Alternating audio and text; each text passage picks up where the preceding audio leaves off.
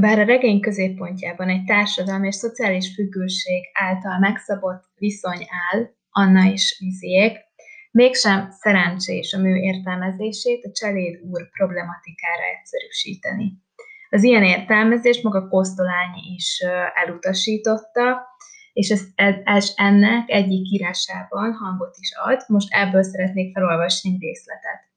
Ennek minden sora azt hangoztatja, hogy nincsen szociális következtetés, csak emberség van, csak jóság van, csak egyéni szeretet van, és a gyilkosságnál is nagyobb bűn, ha valaki embertelen, ha valaki durva, ha valaki fenhéjázó, amiért egy kés sem elég megtorlás, és a legnagyobb erény a lényegbe hatoló, figyelmes, tiszta, tiszta szívűség, mert többet, gyökeresebbet úgysem tehetünk ezen a földön.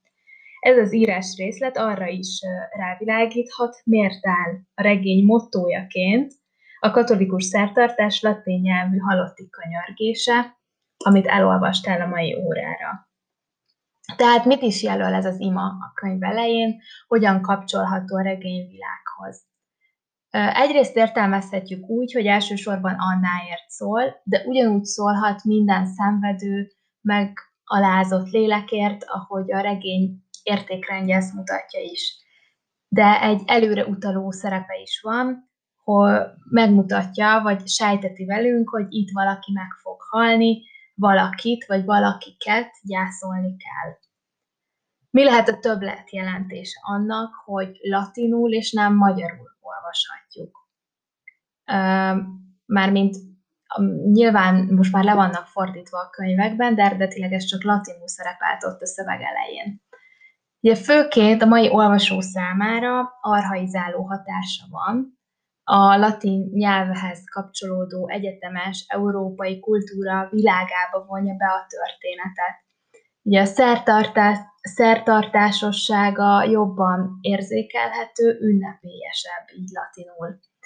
Másik kérdés, ami felvetődhet, hogy illetve hogyha figyelmesen olvastál, akkor kérdést okozhat benned. A regényben mikor is tér vissza ennek a szövegnek a töredékei. Hogyha visszagondolsz, akkor a tárgyaláson találkozunk újra ezzel a szöveggel, ez a 19. fejezet, hogyha nálad van a könyv, akkor el is olvashatod újra ezt a részt.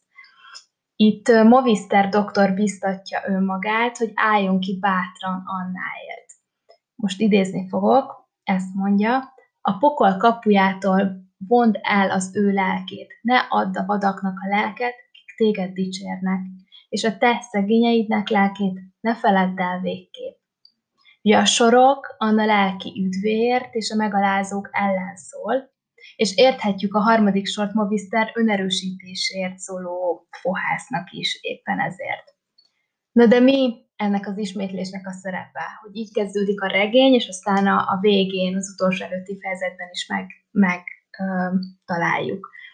Az ismétlés az elbeszélő hangvétele mellett hangsúlyozza az elbeszélő álláspontját a kérdésben. Ugye ezt a versek kapcsán is mindig megbeszéljük, hogy az itt ismétlés az mindig nyomatékosítás, hangsúlyozás.